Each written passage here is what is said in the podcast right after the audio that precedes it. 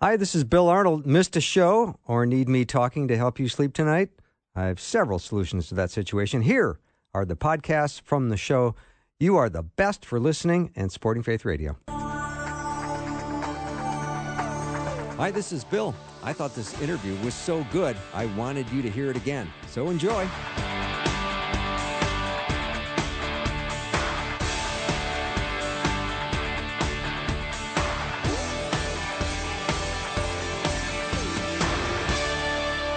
And a warm welcome to the afternoon show. I'm Bill Arnold, and I'm awfully glad to uh, be spending this hour with Dr. Andy Schuttinga. He is a psychology professor at North Central University in the greater Twin Cities of Minneapolis slash St. Paul.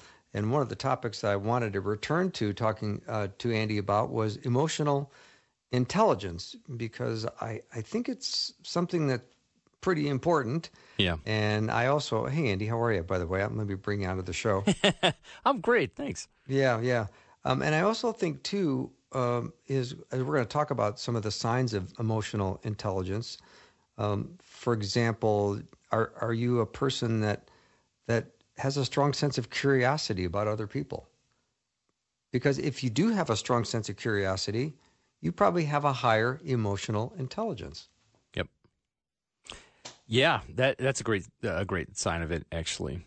Um, of course, now I can't say I'm really curious about people myself. that would, yeah, that would that would be pretty self-serving, wouldn't it? I, Yeah. Bill, I'm super curious about all of your listeners. Ironic you bring that up. Yeah. Well, EQ, we'll just refer to it as EQ throughout this hour. Um, Yeah. you, you've got. You've got an ability to to perceive or uh, evaluate or or just use emotions to to communicate and relate to other people effectively. And if you're doing that, I bet your your evangelism skills are much sharper. I think that makes a ton of sense. I think you're exactly right. There are, yeah, there there are a lot of ways to reach people, but one of them is by understanding them well and helping people feel heard and, and understood. I think that's a that's a huge piece of what effective evangelism probably looks like. hmm I think there's some experts in your field, Andy, that would say that emotional in- intelligence is even more important than IQ for success in life. I actually think that tends to be true in a lot of cases. Now, if you are a chemical engineer, that might not be as important. True. Not because engineers don't deal with people, Right. Um, but you're going to need a different, probably a, a more concrete type of intelligence that's more mathematically oriented, for example. Mm-hmm. Um, but if you're, yeah, like like an evangelist or or a pastor or anybody who provides kind of like direct people service to other human beings, having a high IQ is definitely going to have a major impact on how well you relate to other people um, and how you can kind of interpret them and understand them. That's going to be more important than having an IQ of 140, for example, because not everybody with a high IQ is great with people. Um, True. in fact, there's research that shows that the higher your IQ, the less likely you're going to do well with other people, and it almost might be a barrier to success. So there's there's a lot of ways to look at intelligence, but just focusing on emotional intelligence, I think I, I don't think I've ever heard of someone say you can be too emotionally intelligent. That that's I've never really heard that. hmm When I look at what Scripture teaches about the heart, and we we see the heart all over the New Testament, and it's always rel- relative to your your thinking and what you're prioritizing. It has almost nothing to do with how you're feeling. So it's, Yeah. it's how we're thinking. Uh, the word cardia in the Greek is is is the, is love the Lord your God with the decisions you make, which I've always loved that. Yeah, I like that too. I think uh, you know, a key part of emotional intelligence is being self-aware and understanding your own emotions, which is really important when you're fired up about something to be able to step back, think about what you're doing and make a little bit more of a logical response to things rather than an emotional response because so many times I mean we ev- everyone listening knows this, right? We've we've all made a really bad decision because we were emotional and we made an emotional choice. Um, and we do this with everything from food to, you know, humor to, you know, business decisions. You know, I just Right. feel like I really want to help these people out. Well, that's great, but you ruined your business, right? Because you don't charge enough money or you, you know, you make you somebody makes you upset, you blow up in anger. When if you just would have thought for a second, maybe they're coming from a place I don't understand. That's that's good emotional intelligence, being able to see that before you act on something. Mm-hmm. And I don't know if you heard this as a kid, Andy, but I still know with a lot of you know kids graduating from high school and college right now that they've heard the graduation speech where it says you can go do anything you want to do. Um, you can be whatever you want to be. I don't know how you're feeling about that. That's that. a but lie. It is a lie. But I think a, a sign of emotional intelligence is is an is an awareness of your strengths and your limitations. Oh, absolutely. That's a that's a huge piece. I, I talk to my students about that a lot. You know, in in in my introductory psychology course, I it's a little bit for shock value, but I always tell them early on in the class, look, I want to be very clear about something. You can't be whatever you want to be. That's that's a lie that society tells you because I wanted to be a professional baseball player when I was a kid. Mm-hmm. I don't have the athletic gifts to be able to do that. I didn't. And people who tell you that are not telling you the truth. You cannot be just whatever you want to be. And um, it's it's it's really unfortunate. And you're exactly right, Bill, about the lack of awareness of our weaknesses that really holds people back in in a lot of ways. I mean, I've had that in my own life where I just didn't realize something about myself that was a barrier and I probably didn't even want to believe it. And so having that self-awareness would have helped me quite a bit. Well, if you understand your limitations, I think you're going to be more transparent with people too, especially if you're yeah. talking to them about your faith and somebody says uh, asks you a question and instead of trying to fake your way through an answer, you might just say, well, you know what? That is a great question. And I don't know how to answer that today. But I, I love being a student of the Bible, and I'm going to dig into that and find the answer. And then I'll get back. I'll, I'll call you and we'll have coffee again. And I'd love to talk to you about it.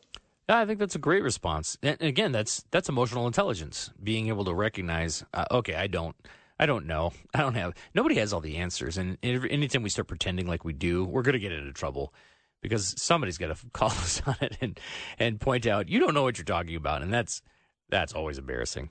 Mm-hmm.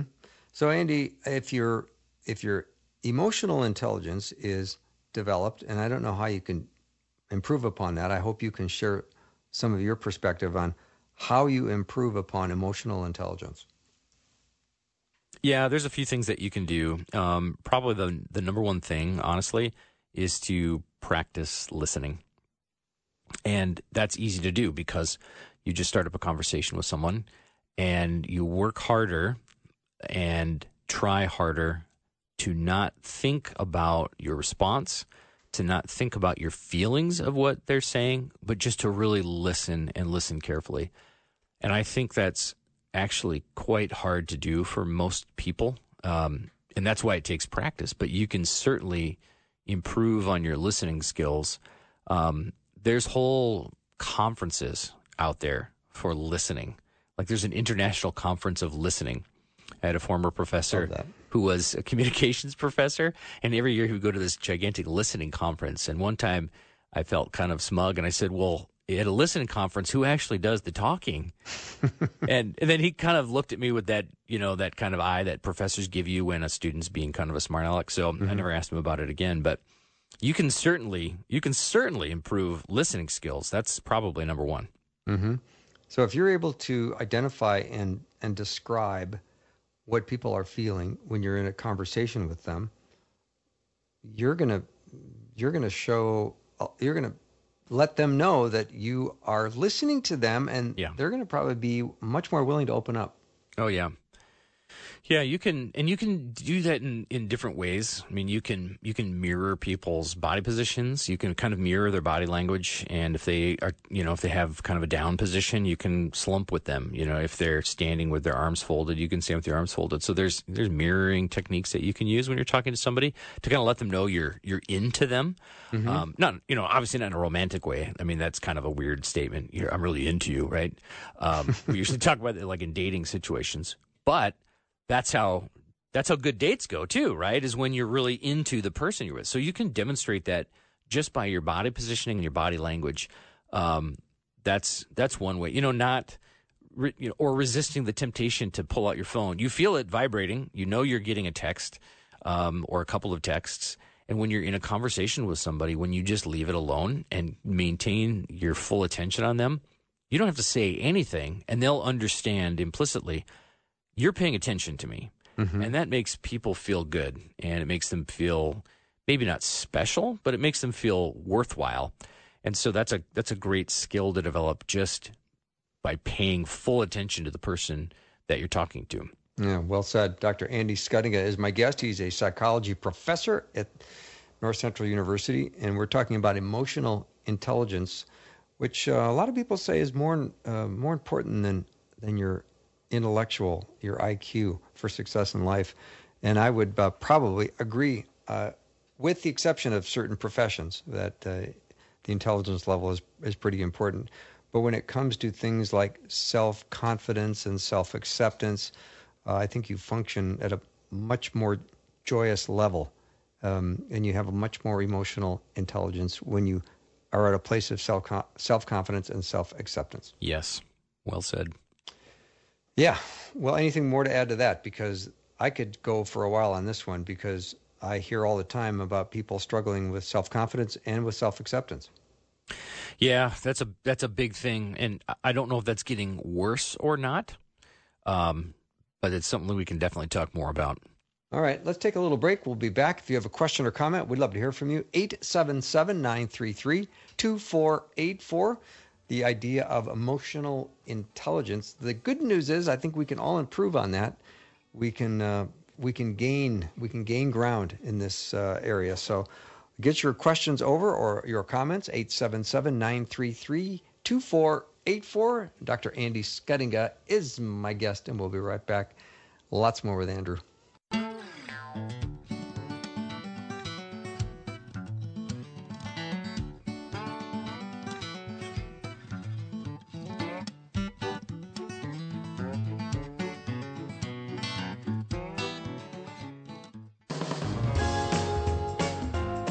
Hi, this is Bill. I thought this interview was so good, I wanted you to hear it again. So enjoy. I'm with Dr. Andy Schuttinga. He is a psychology professor and he also loves Jesus. So I love to talk about those things at the same time.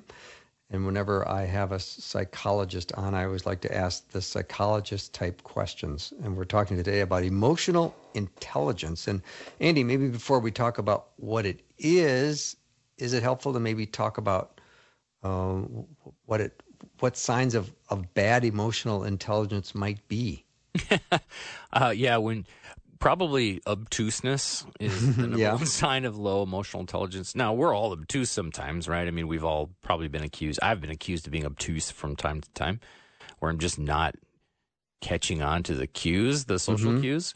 Um, but when you're kind of chronically missing the point of what's going on around you, um, that's not a sign of high emotional intelligence. Yeah. Or when you struggle to empathize with other people, when you struggle to listen carefully to others.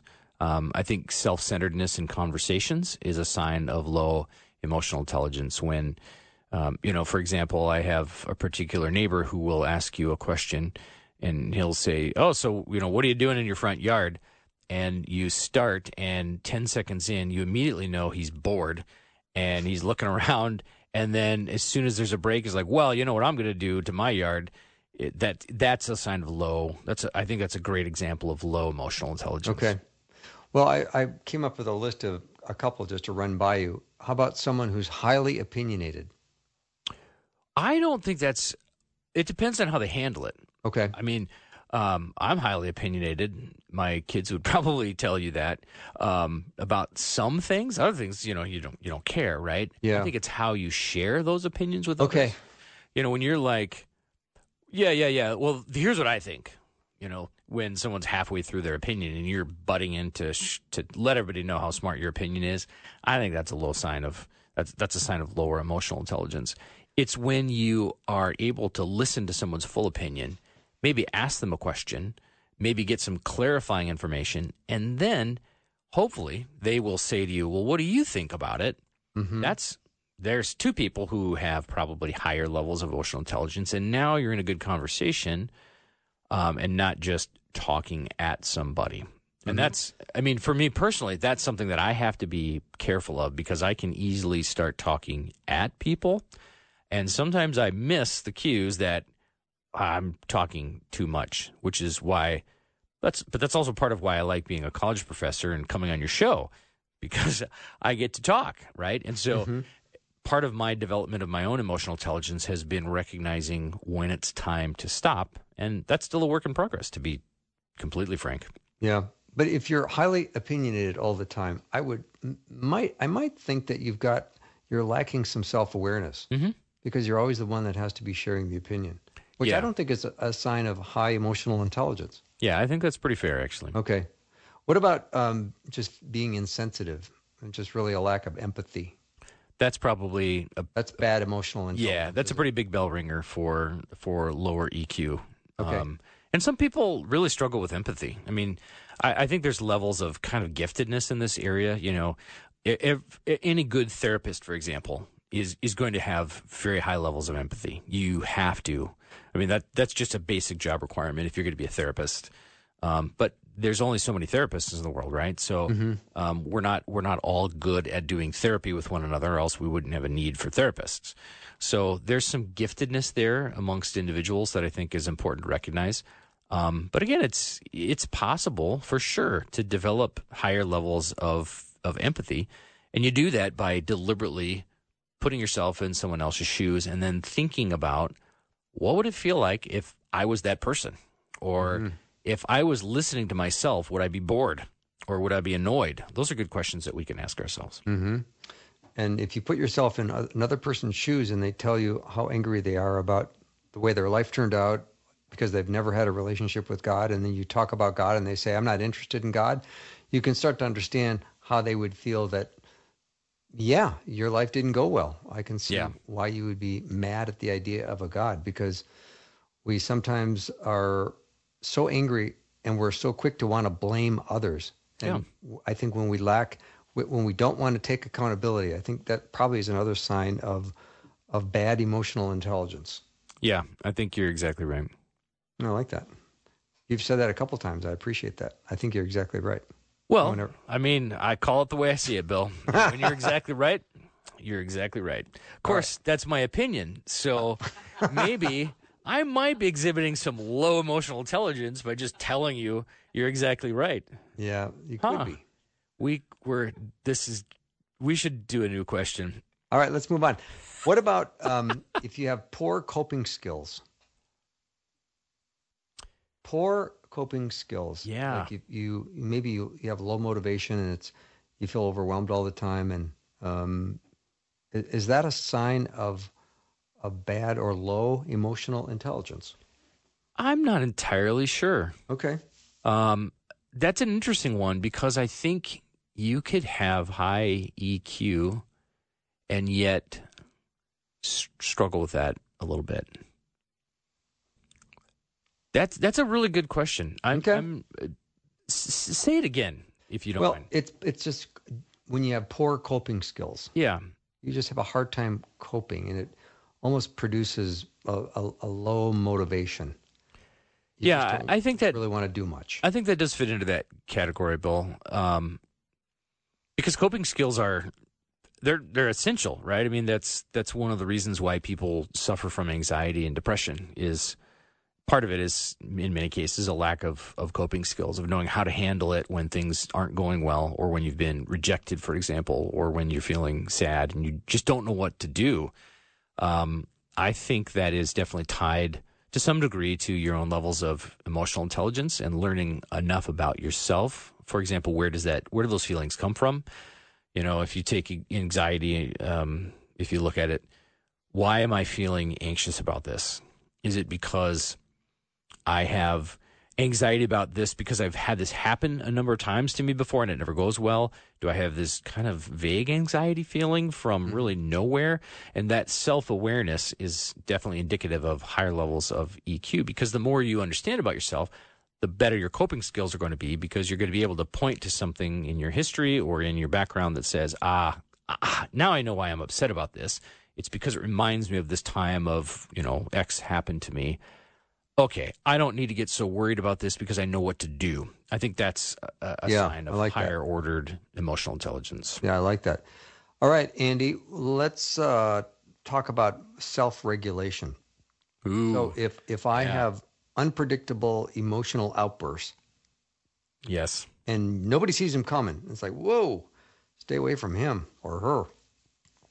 So if you have low self regulation, I would guess that's a sign of low emotional intelligence. Yes, it is. Okay. Yeah, that's another good one. Um, and that can be, you know, it's not just anger, right? It's, you know, feeling immediately sad or, or feeling rejected or feeling um, lonely when you're when you're not, uh, you know, maybe responding to certain things in certain ways that aren't helpful. When you, if you think about it, you you would probably know what to do better if you just took a second to to think about it.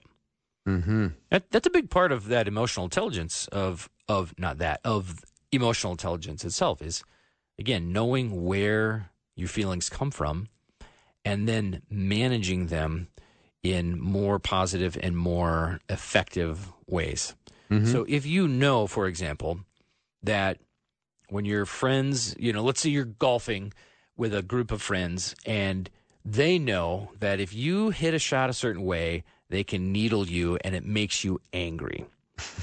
right? And mm-hmm. that I I had I had roommates in college. If any of you are listening by the way, roommates from college, pay attention here. I had roommates in college who would deliberately say things or do things to make me react because I would kind of be explosive in my anger. I would get really mad. Mm-hmm. And then they would just laugh. And thankfully, my, my wife pointed it out. She wasn't my wife then, but she was going to be. She's like, "Why do you let them do that to you? They're just getting your goat to to watch you get upset." And it, I, it just hit me like a like a like a lead balloon, right? I mean, just like right between the eyes. And I thought, I'm such an idiot. Why do I let this happen to me? And so I had, thankfully, someone point out to me that I was being emotionally unintelligent, right? I was letting this happen to me. And when I allowed that to happen to me, I realized it wasn't their fault. It was my fault for not being able to handle this better. And I think many people probably right now could look at themselves and say, oh, I do that. I get so mad about these things and I don't know why. But if I just think about why and how to handle it differently, it'll make a huge difference. Hmm. So good. All right, Andy, we got some good questions and comments coming in on the text line. So I'm going to take a break and then we come back. We're going to deal with some of those. And I think one of the points we're going to talk about when we come back is just poor social skills. Uh, people have relationship problems because they have poor social skills. And that's going to lead us into a first comment that was made from a listener about uh, technology is she said or he said is disabling these young students ability to develop and care about emotional intelligence it's really really scary. We have to find out how to stop this. So we'll talk about that when we come back from the break. Dr andy Schuttinga is my guest. He is a psychology professor at north central university in minneapolis. We'll be right back. If you have a question or comment the text line is open just for you 877 933 2484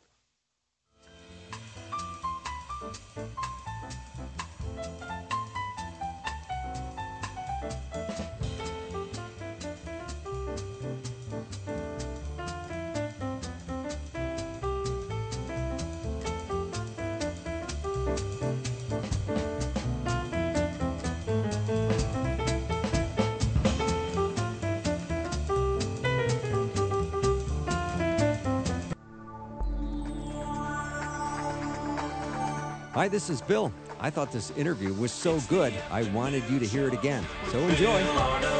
Drive time, drive time. Let's get it started. Jump in your car. What's for dinner? It's the afternoon show with Bill Arnold. We are talking today about emotional intelligence. And I'm doing that with Dr. Andy Schuttinga, who's a psychology professor. Whenever I get a psychology professor on the show, I always like to talk these kinds of um, concerns because I think we can all improve our emotional intelligence, Andy. I think you said that at the break. Yeah, it's one of those few things that nobody's ever fully, you know, arrived at. We can, no matter how good our EQ is, we can always improve it, which Yeah. is kind of nice. So let's talk about relationship problems as a result of simply poor social skills. Yeah. And if you have poor social skills, I'm guessing you've got a lower emotional intelligence. I think Level. that's a pretty close correlation. Yep. Yeah. And one of the comments that came in from a listener is I work in a high school and I see every day how smartphones and other technology is disabling these young people's ability to develop and care about emotional intelligence. Yeah. It's really, really scary. We have to find out a way to stop this. I think that's uh, spot on. Um, I find it very concerning too. Um, uh, you know, obviously, like you said, I'm a college professor. I work with college students, and I see this this lack of kind of awareness of what's going on around. I, I do see that slipping some. Um, a lot of students who walk around with their phones out while they're while they're walking in the hallways. Um, students who I get to know, sometimes I'll tease them. I'll be like, "Hey, you're gonna fall off a bridge if you don't look up," and they'll look up at me like, "What?" Be like, "Yep, I see what you're doing." Um, we talk about this in class a lot. You know, just being able to unplug from your phone and pay attention to what's going on. And I think it's very important that parents are aware of what cell phone usage does to their kids' ability to connect with one another. It is, I can't stress this enough to anyone out there listening. Your phone is not the same level of connection as face to face, and it never will be. And if your kids are spending tons of time connecting through their phones, they're they're missing out.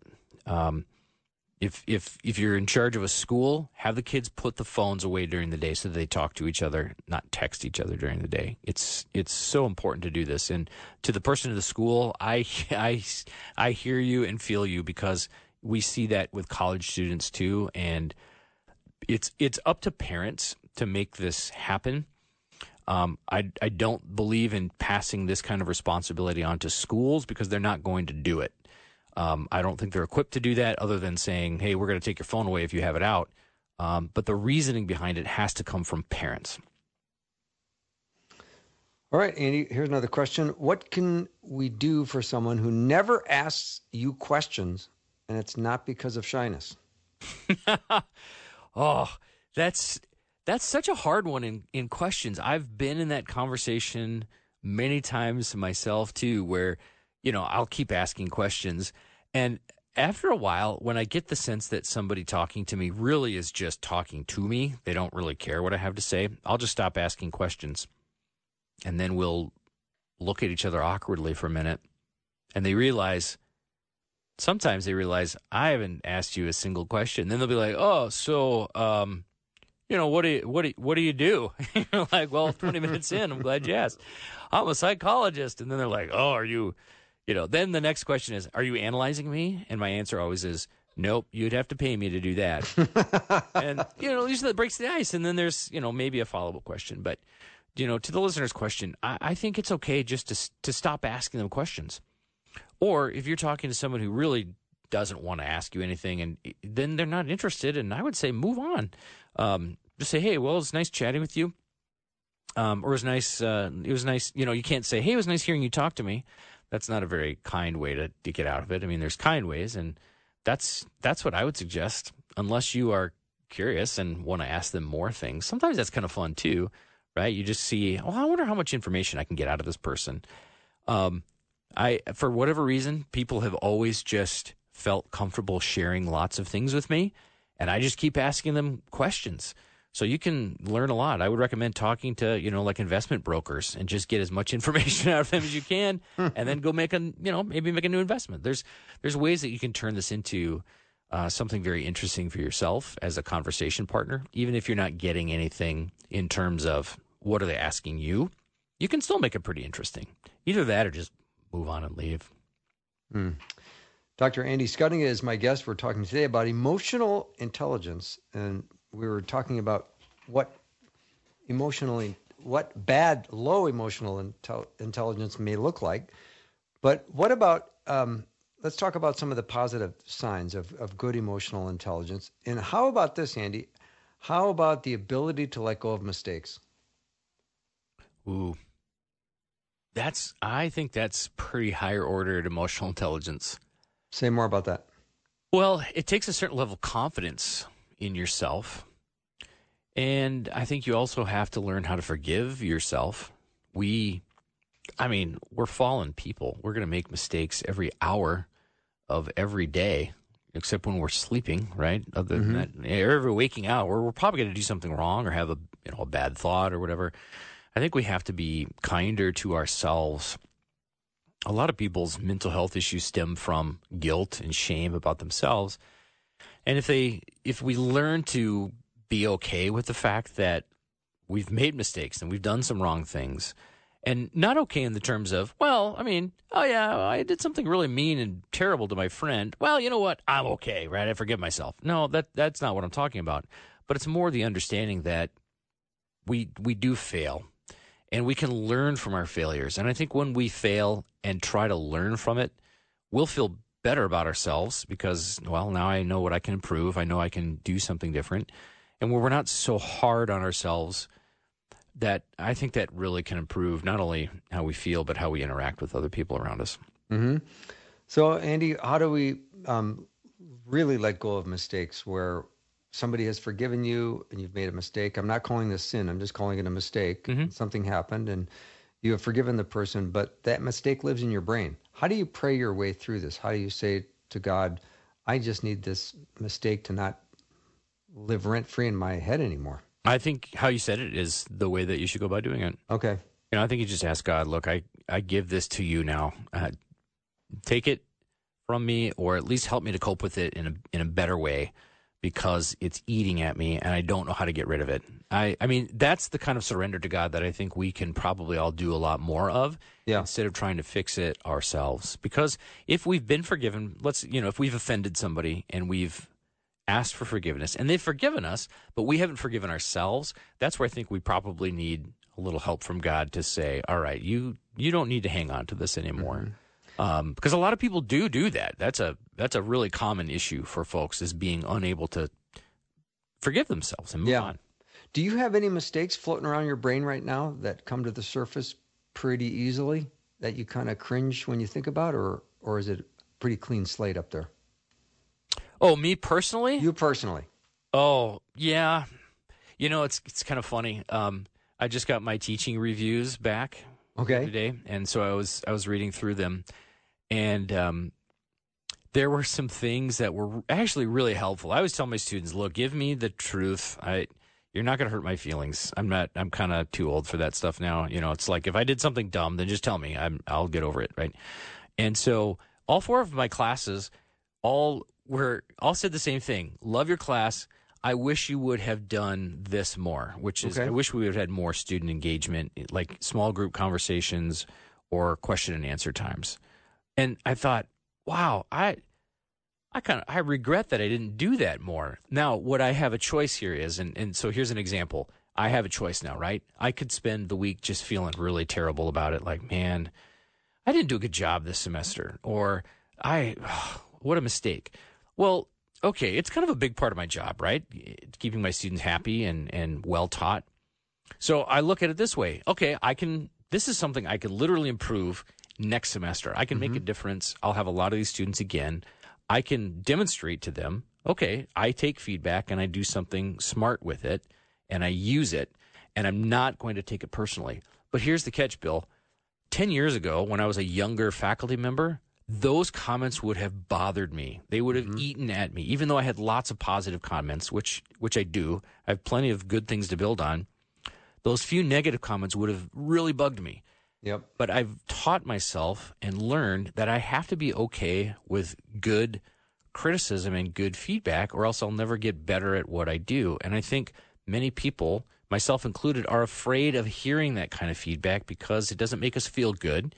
And it also doesn't make us feel accomplished when, in actuality, if we handle it the right way, it can become really beneficial to us. And we can use it as a challenge to make ourselves better at whatever it is we do or have done wrong. Yeah. So you, uh, Andy Schuttinga, are using emotional intelligence in a way of accepting criticism and taking responsibility and leaving it at that. That's a that's a good thing. Yeah, and again, to be real clear with all of our listeners, that didn't happen automatically for me. Get. I had to learn that, and I had to practice it, and I had, You know, I had supervisors or, or, or maybe not quite mentors, but I had bosses who literally said, "Hey, when you read these, this is how you need to re- this is how you need to process it. Mm. You need to think about it in terms of how does this challenge you to become a better faculty member long term? You know, how do you, how do you become a better salesperson? How do you become a better parent? You know, we don't we don't give out parenting surveys to our children usually. Maybe we should. I don't know. Maybe we should. Maybe I should invent one. Okay, that's my idea. Nobody take it. Um, I'm going to invent a parent survey for kids. Like That'll it. be really fun. I like it. I'm sure right. tons of parents want that.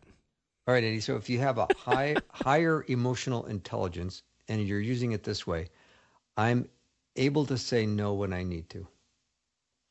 Yeah. Is that a person with a high emotional intelligence? Well, I think so because it ties into your self awareness and knowing your strengths and weaknesses. Okay. I think you can make a good argument for that for sure. Mm-hmm. What about if you um, know why you do the things you do and you can articulate that? Would would you say that is a person with a high EQ? Yeah, I think so because it, it, that ties into that self awareness piece and being honest about it with other people. There, there really is nothing wrong with telling people I'm not particularly good at that. Where, where I think we do some wrong things is when we say, "So I won't do it." I, I will never forget this. We were in a church development seminar. You know, we went to a retreat center and we were having this big conversation about church stuff. And it's it was a complicated weekend for many reasons. But I distinctly remember someone standing up who was actually a college professor, ironically, and saying, Well, look, I'm an introvert. I don't like greeting people at the door. I'm not good at it, so I refuse to do it. And I just thought, oh my goodness, that is awful. This is a terrible example of how to how to run a church. Um, and that to me was a great example of very low emotional intelligence. I am not good at this, so therefore I will never do it. And I don't also I don't like it, so I'll never do it. That's that's the whole opposite of what we're talking about today. Mm-hmm. There's nothing wrong with realizing your limitations. You know, I have no problem telling you that I don't always have great classes. I don't have a problem telling you that I'm always I'm not always very emotionally intelligent myself. But I know on the other hand, I can do something about it. I can fix it and I'm aware of it. That's that's a that's a huge piece of this. It's when we stop and say, "Well, I won't Therefore, I have a weakness. Therefore, I will never engage with it. I don't think that's healthy. Mm-hmm. We're talking about emotional intelligence with Dr. Andy Schuttinga. We're going to take a break here in just a sec, Andy. This question came in, and I'm not sure how I tie it into our discussion, but it is a good question.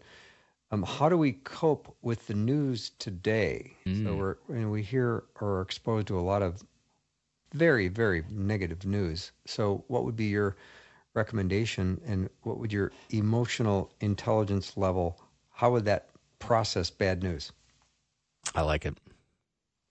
Do would you answer it now?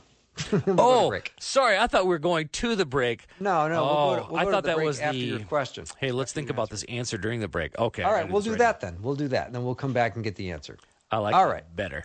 Yeah, we're. Uh, my guest is Dr. Andy Schuttinga. We're talking about emotional intelligence, and we'll be right back.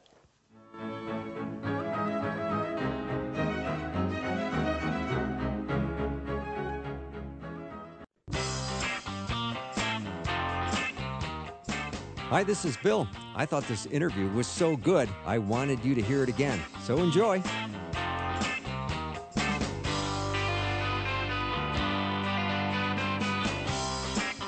I'm back with Dr. Andy Schuttinga. He is a psychology professor, and one of the areas in psychology, from what I'm told, is emotional intelligence.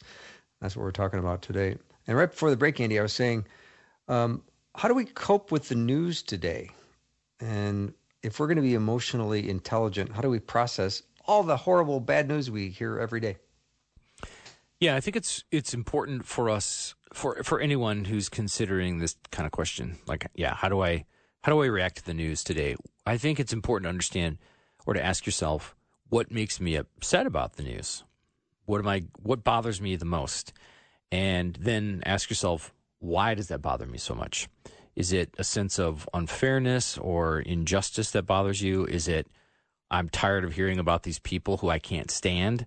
Um, you know, what are the reasons that the news might make you upset or what makes it hard to cope with it? Is it causing you anxiety to hear about lots of negative things in the news? And then the next step is to ask yourself, well, where does that anxiety come from? Or where do those negative feelings come from? Are they tied to something in your past?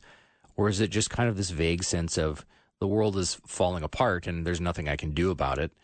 And when you have the answers to those questions, then you can kind of attack the problem in the terms of, well, I, f- I feel this way about this situation. And, you know, obviously we don't know enough about the listener to know something specific, but, you know, if you're, if you're getting really upset about a certain item in the news, like rising crime rates, if you're angry about that, ask yourself, well, what am I angry about? Am I angry about the unfairness of people having crimes perpetuated against them? Or am I angry about the government or the police. You know, when you when you get the, to the answers of those things, then you can ask yourself, is that really worth me getting angry about? Can I do anything about it? How do I cope with this in a more healthy way? That's kind of the beginning of what I would say. It could be a really easy, short process, or maybe it requires a lot longer uh, amount of thinking about the things that bother you. Mm-hmm. Another question, Andy. Um, can grief or sad thoughts make a person fatigued or exhausted? Absolutely. You bet. I think grief is very weighty. Sadness is weighty. You, carry a burden around, and it's not just an emotional burden. I think it's a physical one too for many people. I think a lot of our feelings have, uh, you know, they have a physiological response to them. And we, like, even hiking by yourself up a hill makes your backpack feel heavier when you're by yourself.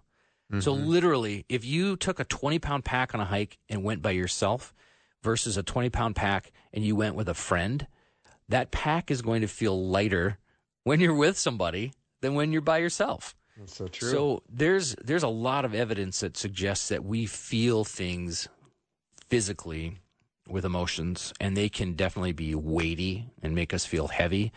And I would certainly say that sadness and grief definitely makes you tired it is exhausting. And when you deal with it all the time, um, it just weighs on you more and more. And so you do need to get more sleep. You need to make sure that you're resting. Um, even if it means maybe cutting out some positive things and saying, I need some rest. I'm grieving, I'm tired, and I'm sad. Make sure you get enough sleep. That's a huge piece of the puzzle for so many issues in our lives. Mm-hmm. Sleep, it really yeah, is. Yeah, well, amen to that. Andy, let's talk a little bit about how uh, emotional intelligence is going to influence your decisions and your behaviors. You know, I know for some people will say, well, I don't feel like doing something, so that they just don't do it. Yeah. Yeah, I think that's a it's a real detriment or it's a real motivator. Um, yeah. You know, acting on our on our feelings. It can cut both ways. You know, you can have you can be paralyzed by your emotions uh, when it comes to decision making. And it can also propel you into making bad decisions because you're moving too quickly because you're trying to get away from a negative feeling. Right? We tend to want to run away from negative feelings and we tend to want to stick around with the good feelings. Um, and so we make decisions oftentimes based on how will this make me feel when a lot of our decision making should be based on how will this impact my life rather than how does it make me feel because we can't always trust our feelings. You know, one one of my grad school professors said, "Trust your gut." Sometimes. Mm-hmm. like, well, wait, what do you mean? Well, a lot of times going with your intuition is a is a bad decision because it's often feeling oriented. Now, sometimes, you know, this was in a counseling program, so the idea was when your gut says, "I need to ask a question about this," then trust your gut because you're probably catching something that's very meaningful for a client. But when you are at the store and you're trying to decide what to make for dinner, I don't recommend making an emotional decision about that. Mm-hmm. I recommend thinking about it, you know, like, well, how much time do we have? How much is this going to cost? Right. But if you're like, that steak is just going to make me feel so good when I eat it. okay. Well, the steak is like 23 bucks for one. Mm-hmm. So you got to feed mm-hmm. four people. Are you going to drop $80 on, you know, prime rib for tonight? Or should you get corn dogs? right? Mm-hmm. You know, you have to think about that a little bit. And even little decisions like that can make a big difference in our life. Yeah, I know what the Schuttingas are having for dinner tonight. Corn dogs. No, that uh, I mean that's tempting. We're having Mm-hmm. spaghetti. I do know that for sure. Okay, awesome. So I, I tried to think of the three things that we could put in a brown paper bag that let people take home tonight Ooh, in like a that. way to feel like they could improve their emotional intelligence. Because you know this is a topic that at the beginning of the hour you said everybody can can improve on this. So that was exciting. So I want to say what's in that brown paper bag that we can all take home tonight that will help us improve our emotional intelligence. And I think step one, Andy, if I have this right after listening to you for the last hour, is pay attention. Yes. Listen. Yep. That would be the first one. And listen with an unencumbered ear. Mm-hmm. In other words, don't think about what you're going to say next. Let the person fully finish and then start thinking about what you're going to say. And, you know, obviously you can't take two minutes to say something back. But when you've fully heard and understand them, your conversation's going to be better. So that's one. The second thing is practice empathy Yeah. put yourself in other people's shoes. Try to do that more often, especially if it's in a maybe a slightly difficult or awkward conversation and you're wondering, what are they trying to say to me? That's when you might think about, well, maybe I should put myself in that person's shoes a little bit and understand where they're coming from. Mm-hmm. And then I thought the other thing would be, and, and I could be wrong on this, Andy, but when you um, consider your emotions and how they influence your decisions and behaviors. Yes. And I think if you evaluate those and say, why am I making this decision or doing this behavior, you can go back to your own emotions. That's once again, I will say you're exactly right, Bill. All right. All right. it's it's it's going back and, and thinking about you know reflecting on what happened and how did i react. And what i think what i tend to do is not i tend to think about what maybe the other person said you know like particularly like in a conflict situation or um, you know like a tense conversation about something. I tend to go back and think about what the other person said or did. And what i think would be helpful for all of us is to think about our own reactions and why we handled the situation the way that we did and why did i feel that way? Why did it bother me so much that somebody said this? Or why did it bother me? Why did i get so upset about this? It's really important for us to go back and think about our reaction rather than the other person's reaction. Mm-hmm. Andy, do you think you can solve problems in ways that work for everyone? no. I didn't know how you were going to answer that one. But nope. I don't think so okay. i mean you can try Yeah. but you can also wear yourself down trying to think of ways that makes Yeah. everybody happy I mean, how about in your you own can household? Can you can you make a decision, you and your wife, that really makes works for everyone? yeah because that's four people Okay. and we know each other really well, right? Yeah. Uh, Yeah. But you know, at work, you I don't think you can always do that. Or if you're a No. leader who's in charge of something, good luck making everybody happy. I think Yeah. you're better off just embracing the fact that you know almost every major decision you're going to make, there's going to be a few people who are just plain unhappy, Yeah. and then but people with high emotional intelligence will seek those people out and make sure that they're heard and understood. You you maybe you have 30 people you manage and 27 of them think it's great what you did and you know there's 3 who are unhappy. You don't go to the 27 and say, "Yeah, look what we did. That was brilliant." You go to the 3 and you say, "Hey, look, I know you weren't happy about that. Let's talk about it. Tell me tell me what you're feeling right now." Mm-hmm. and then listen to them, right? Or in your family, you can do this. We made a decision, kids. Here's how it's going to happen. And one kid is really unhappy. You talk to that kid and make sure that you're still on the same page. They know you love them. They know that you made the decision for the best of them and you help them understand. But you also make sure that you understand how they feel. Mm, awesome, Andy. Thanks so much. I really like hanging out with you. It's always a pleasure.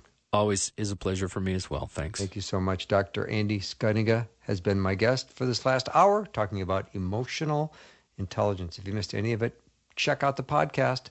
Go to myfaithradio.com.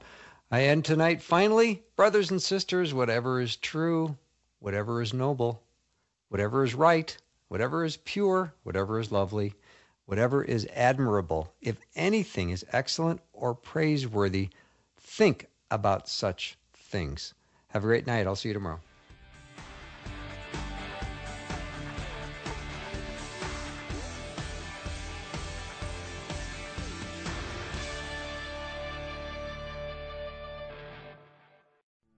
Thanks for listening. Programming like this is made available through your support. Information available at myfaithradio.com.